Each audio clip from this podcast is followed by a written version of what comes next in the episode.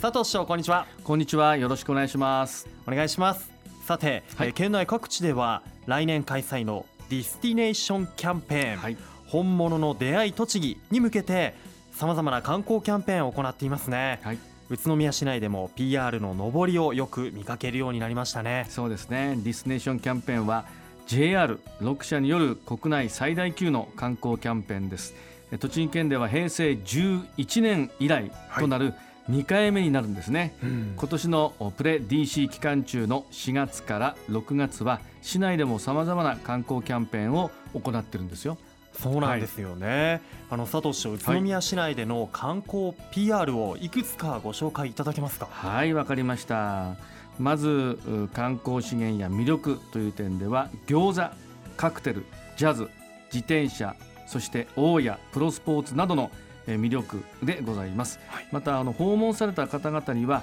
宇都宮だからこその体験をしていただきたいと、まあ、そのように思ってます。また宇都宮のファンになってもらいたい、まあ、そういう気持ちも込めてはい。行ってえーおります、えーまたプレディシー期間中の魅力の発信なんですが、え。えー大谷ロマンチック村間のシャトルバス運行を、えー行って、えーおりました。えはい。4月29日、うん。えー30日、えーそして5月の3日から7日。あーゴールデンウィーク期間中ですね,、えーそうですね。はい。うん493名の方に、えーご利用いただきました。はい。また JR 東日本が特別列車を新宿から初運行いたしました。5月14日なんですが、え約100人の方に来ていただきました、うん。はい、そして、えー DC 限定の弁当販売。はい。これあの6月30日まではい。販売いたしますが、焼き餃子ダブルえー栃木発本日開店居酒屋新幹線というネーミングで販売をしております。はい。はい、まあ、宇都宮に来て見て体験をしていただいて、はい。多くの方が満足をしていただきまた来たいと思えるようおもてなしの心を持ってえ皆さんをお迎えしたいと思います、えそして宇都宮の魅力を市内外に発信続けていきます。はい、さて市長、はい。話は大きく変わりますが宇都宮市は公共交通を使いながら誰もが安心して便利に暮らし続けられるまちづくりに取り組んでいらっしゃいますよはい、そうですね、まあ、人口減少社会そして超高齢化社会が到来する中高齢者の生活を支える子どもを産み育てやすい環境を整えるには公共交通は重要な移動手段となります。宇都宮市ではドアツードアで移動できるデマンドタクシーなどの地域内交通の導入に取り組んでいます。はい、市長具体的に、あの地域内交通の取り組みについて、えー教えていただけますか？はい、えー地域内交通でありますけどまず役割なんですが公共交通があない地域やアクセスが不便な地域にきめ細やかなえー運行ができるようはい乗り合いタクシーやミニバスといったものを運行しております。はい、高齢者や車がない方が日常生活を営む上で必要な施設を結ぶ移動手段を確保しています。うん。え地域特性や住民ニーズを把握しまして運行内容に反映できるように地域の方々が主体となってうん。考え、そして運行するんですね。なるほど。はいまたあの地域内交通を含む、はい。う乗車券というのを発行してるんですが、はい、70歳以上の方にはえ1000円を負担していただけるだけでえ5000円相当のバス乗車券を交付させていただいてます。はい、まあ、生き生き70高齢者バス乗車券という、えーネーミングで、えー高齢福祉課で取り扱っています。なるほど、はい。こうシルバー向けの乗車券などね、こそううですね。よりこうバス利用しやすくなるためのこう整備もされているということで、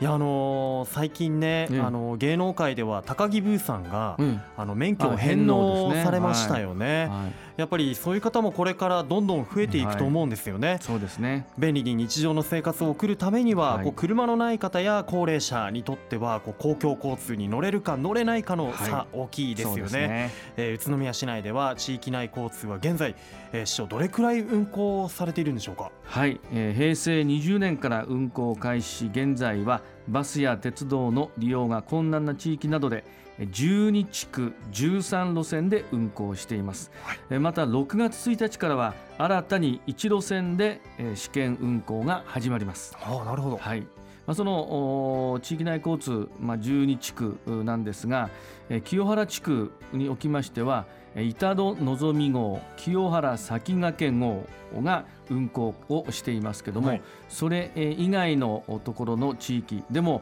えー、富谷とか篠井、うん、国本、まあ、そういったところで運行をしています。なるほど、えー、そして平成28年度乗車の実績なんですが、ええ。えー、12地区13路線でえー、6万8632名の方が利用をされております。なるほど。結構多くの方が利用されてますね、ね、はい、で今これから検討をする地区といたしましては全くないところが姿川地区です。そして城山スズメ宮清原地区ではすでに運行しているところがあるんですが、ええ、さらに増やそうということで、えさらに検討を進めています。はい検討よろしくお願いします、はい、そうですね。さあ6月から今回はどの地域で運行開始するんでしょうか？はい、これは清原地区なんですが、はい、清原南部地区での、えー、試験運行が始まります、まあ、清原南部デマンド交通運営協議会ということで、まあ、運行エリアは清原地域内を中心に116箇所となります。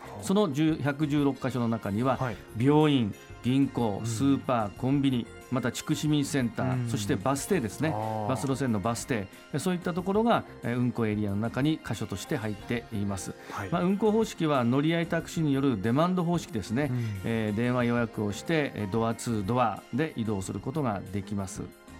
えー、乗車料金は1回300円ということでそしてあの事前に登録をするんですね。利用,、えー、利用登録料というのが1世帯、はい、1人じゃなくて1世帯で500円で済むことになります。えー、運行開始式は6月1日木曜日の午後1時30分から清原地区市民センターで行います。はい。えー、その今回もねさらに便利な清原南部地区、はい、こういう地域がまた一つ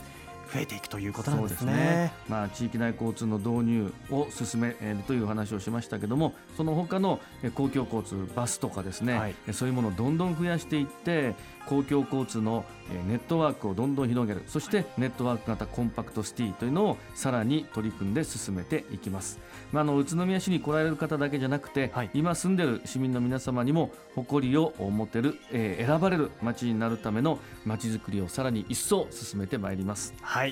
なお本日ご紹介した「いきいき70高齢者専用バスカード」について詳しくは高齢福祉課電話028-632の2360 028-632の236 a へお問い合わせください。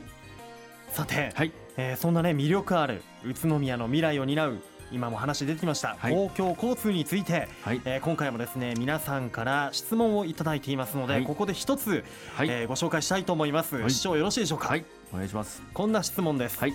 前回 LRT はバスや自転車地域内交通から乗り換えができるという話だったが詳しく知りたいということなんですが市長お願いしてもいいですか？はい、えー、主要な乗り場には乗り換え施設というのを設けるんですね、えー、トランジットセンターと言いますけども、うん、このトランジットセンターにはバスの停留所やまた送迎スペースまた車、自家用車の駐車場、そして自転車の駐輪場などを整備しまして、はい、まあ、大きな乗り換え施設になります、す、べ、ての公共交通が入ってきて自由に乗り換えができるようにということで、トランジットセンターを今5つ設ける予定です。5つ、市内の中に、はい。えー、じゃ例えばね乗り換えのその施設トランジットセンターまで、えー、自宅から自転車に乗っていってそこに自転車を置いてそこから LRT とかバスだったりに乗って、街中へ来て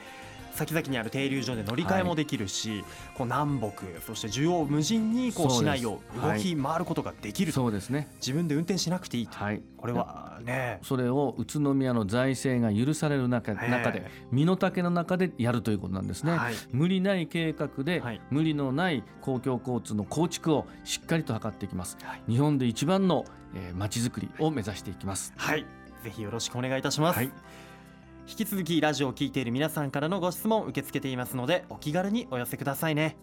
そして市長、はい、明日は、えー、B リーグチャンピオンシップ、えー、2016-17ファイナル、はい、ブレックスの試合がありますよ日本一に大手がかかっています、はい、そうですね。ぜひ B リーグ初代王者になれなれるよう頑張っていただきたいと思いますし私も土曜日には応援に行きます。そうですか。わかりました、はい、私は、えー、 RADIO BERRY で待機しておりますのでぜひ市長応援しに行ってきてください、ね、はい。黒助さんも笑顔で、えー、発表できるように公表できるように、はい、えー、我々も精一杯、えー、汗をかいて応援していきます。はい。Go ブレイクス頑張ってください、はい、本日の出演は住めば愉快だ宇都宮の佐藤栄一宇都宮市長でした。佐藤市長どうもありがとうございました。ありがとうございました住めば愉快だ宇都宮。